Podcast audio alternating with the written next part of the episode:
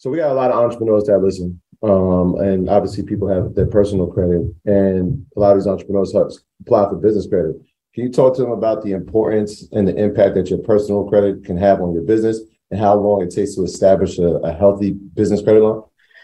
Yeah, and and the great thing is the impact that it could have, man, is like you know that's the main reason why Got Credit entered back into the world of business credit. You know, we did it back in the day. We didn't we didn't know that there was a need for it, but just like um, Ian said before, you know, a lot of entrepreneurs were born. You know, a, a lot of people mm-hmm. started businesses over these last couple years, and there's going to be more. Now, here's the thing: if you have great credit, I wish I would have known this when I opened my business back in 2010. Instead of using your personal credit to start your business or to grow your business, you could do it with your, you know, you're going to get an inquiry anyway. And here's the thing everybody always says, Oh, I don't want to do business. I don't want to do a PG, which is a personal guarantee. Oh, I don't want to do a personal credit check for that credit card. Well, weren't you going to do the credit check for your personal anyway? Like, weren't you going to apply for that car on your personal credit anyway? So here's the thing start, let, if you're a new business or you have no business credit, but you have great business credit, you could use that to leverage business credit. You were already going to apply for a credit card. Use your personal credit to leverage your business credit. Right. Yeah. And, and that's the importance is like you can use it. You were so here's the thing. If you were going to get an American Express credit card and you've never had one before, but you were going to get one on your personal credit and you know you're going to open a business, don't get an American Express on your personal credit. Just open your LLC and get that American Express on the business side. You were already going to do an inquiry anyway, but now the great thing is that does, doesn't show. You want to maintain and keep that 750. And the thing is, you know, I wore the New Balances to the kickball game. You know what I mean? And, and I do appreciate you guys being there. It meant so much to have you guys there. And, and I, I wore the white New Balances because, you know, the thing is, you could you could have a three thousand dollar outfit on and get denied for a five hundred dollar credit card. You know, which we see a lot. And the thing yeah. is, it's like you want to have a three thousand dollar outfit. That's great, but just make sure that you know that you can either put it on a credit card or get approved for a credit card with the same amount. And and I wore the New Balances because that signifies good credit. You know, you see, you know, you see the older guys with those New Balances, like, oh my god, yeah, that guy got good credit. Um, but the thing is, is if you use your personal credit to leverage and to get more business credit, even in the first two years of business, think about it. You're never going to have bad credit because you're never going to have debt on your personal credit. And I think that's the yeah. biggest thing where people don't realize that you might have to do a personal guarantee. You might have to get a personal credit check. You might have to run your credit the first couple times. But guess what? Four years later down the road, you might not have to. You know what I mean? And, and I think that's the most powerful thing when it comes to personal and business credit. What are like the two biggest mistakes you see entrepreneurs making when they're trying to establish their business credit?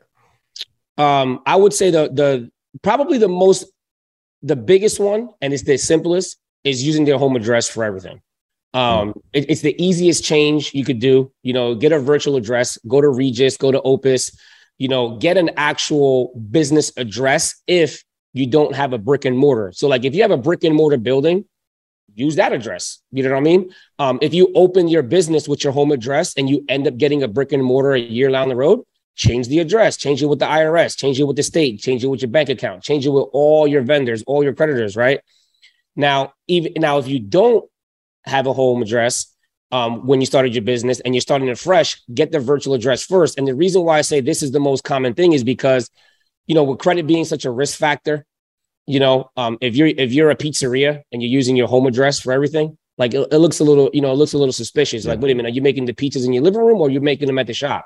You know, if you're a landscaper, if you're a plumber, you know, using your home address is is the biggest thing.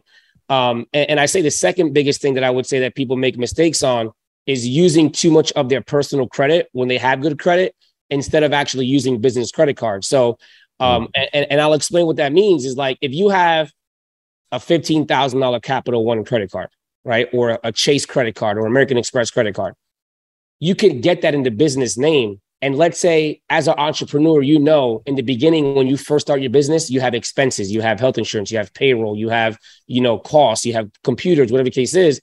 But if you put that all on a personal credit card when you first start your business, you know what happens? Even if you have nothing negative, you just put fifteen, twenty thousand dollars on a credit card, your score goes down. Now, if you need to use your credit for something else down the road, you can't because your credit score just went down 80 to 100 points. So now you're putting yourself in a disadvantage by not leveraging or using business credit.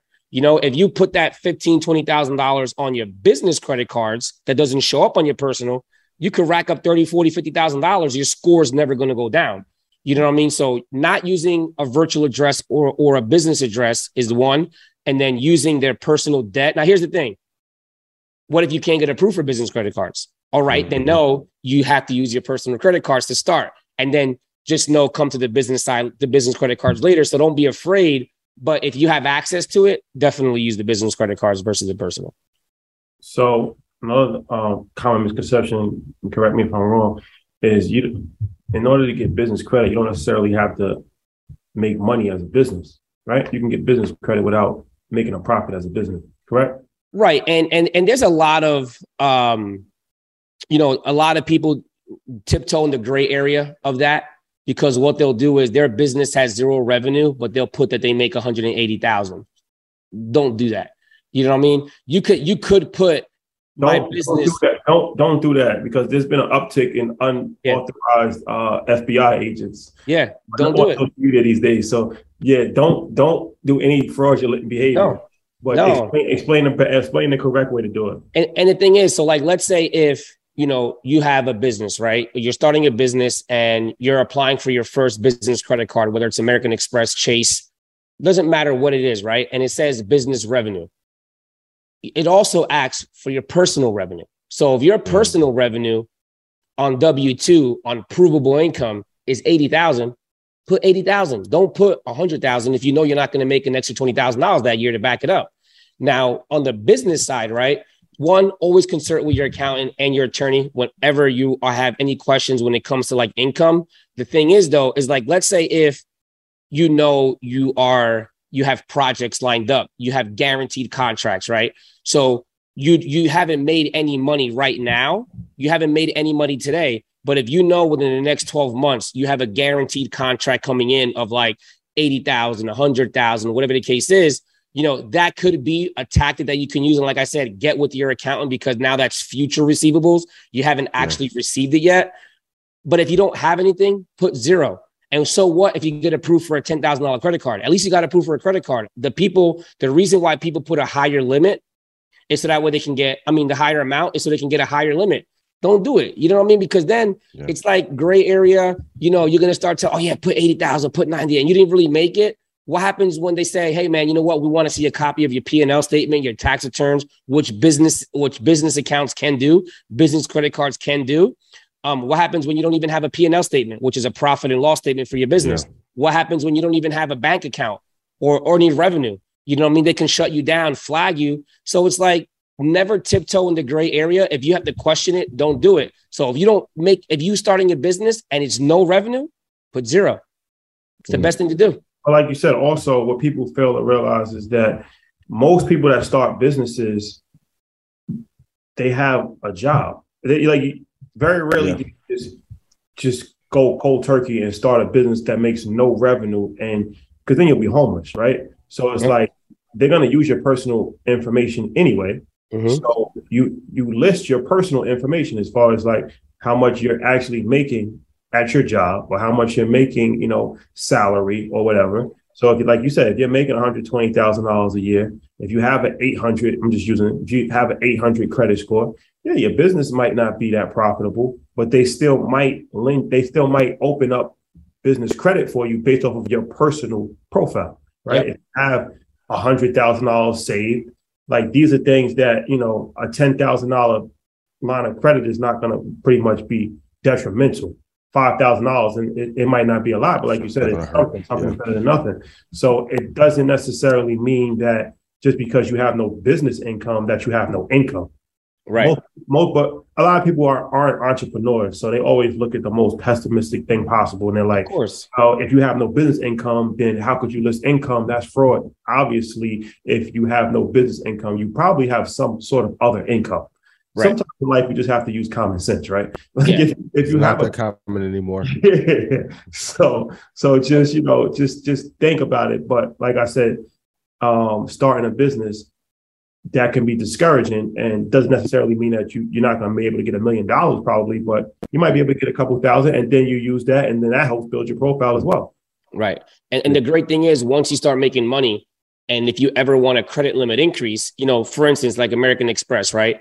If you, even if you have a charge card with no limit, but you have a preset spending limit of let's say $50,000, $60,000, whenever you request a limit increase with American Express, a lot of the times they're going to request a bank statement, a profit and loss statement, financials, right? Things like that, tax return. Mm-hmm. So let's say if you do start off with $10,000, $20,000, just keep using it, keep using it. And then every six months, just ask for a limit increase and be like, hey, listen, when I started off, I didn't have any revenue, but guess what? My business blew up. I made $300,000 in the last six months because of leveraging your card. Is there any way you guys can give me a limit increase? You can request the amount. When you uh, when you request and increase your preset spending limit with American Express, you can put the amount. And if your financials justify that limit, they'll give it yeah. to you.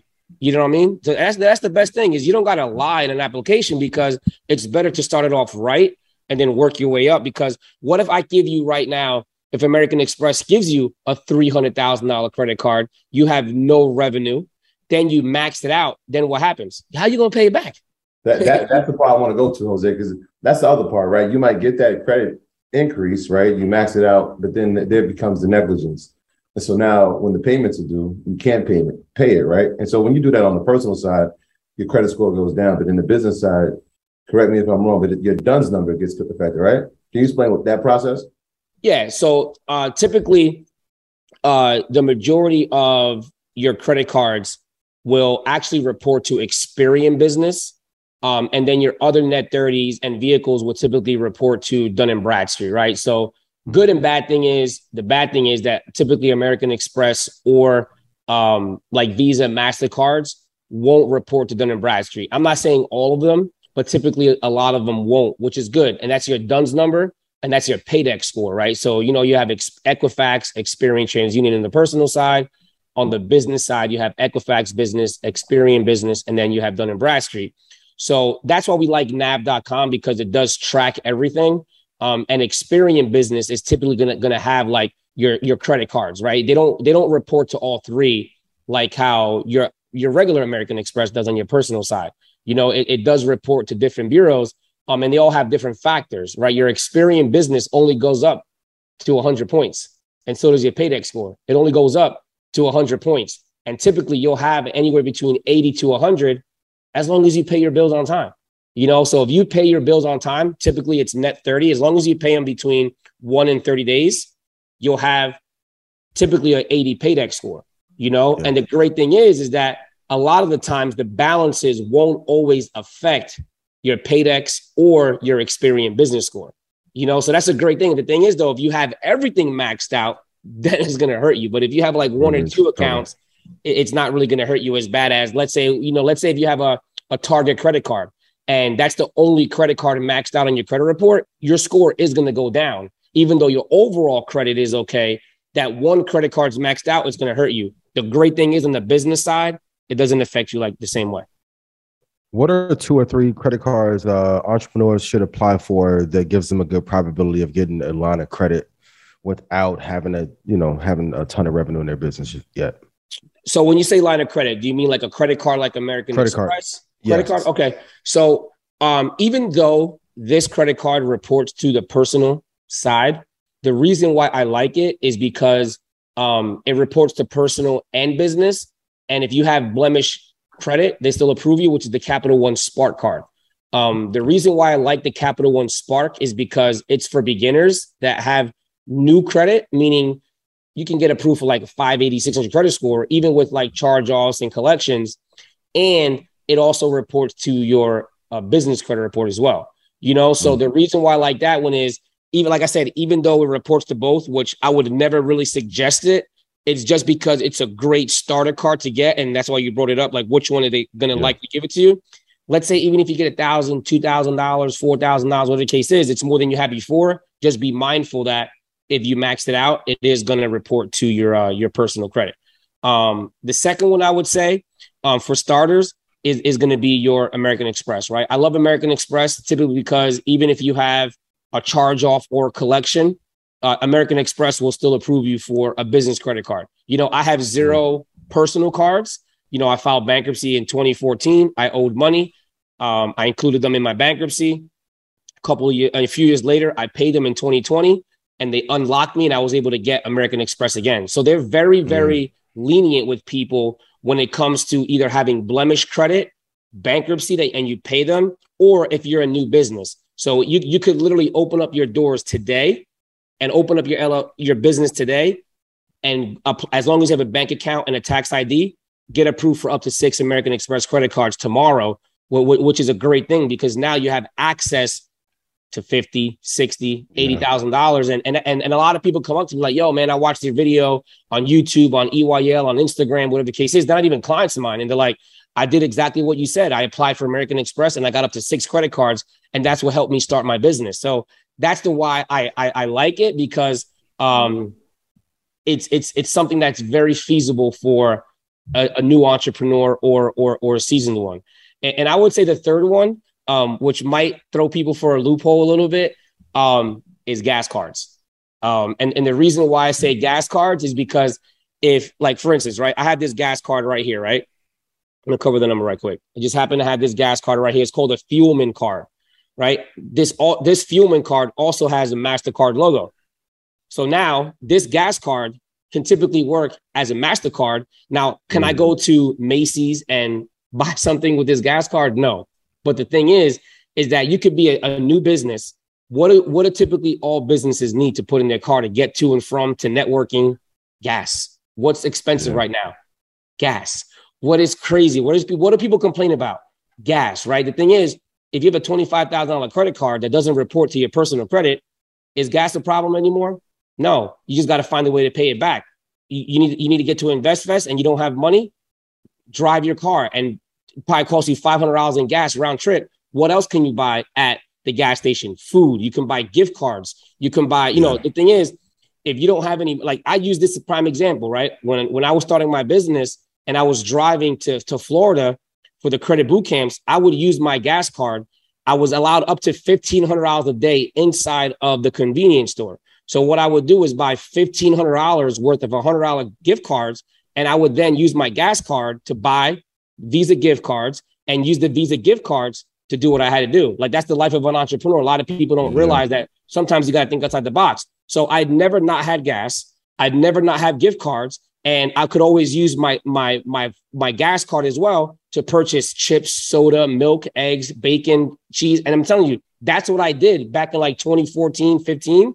I was using my gas card to buy $100 Visa gift cards and groceries inside of the convenience store in the gas station. Always had gas. Like where everybody's complaining about gas, I don't really complain about, about, it because yeah. I haven't. You know what I mean? So Capital One Spark, any any business American Express card, and any gas card that usually has a Mastercard logo, like a Fuelman, a BP, you know, an Exxon, a Shell, you know, Wawa, those type of gas cards because you always need gas. So as a starting entrepreneur, okay, you might not have money, you're just starting out, but you not having a flight shouldn't be a reason why you can't go to EYL. Shit, some, sleep in your car if you have to. You, you know what I mean? Like it, it, it's the it's sometimes you got to struggle, and sometimes you got to go through certain things in order to obtain the things that you really want. You know what I mean? If that makes sense. My graduates from my school being Forbes, bag drop, bag drop, a mic drop, bag drop, bag drop.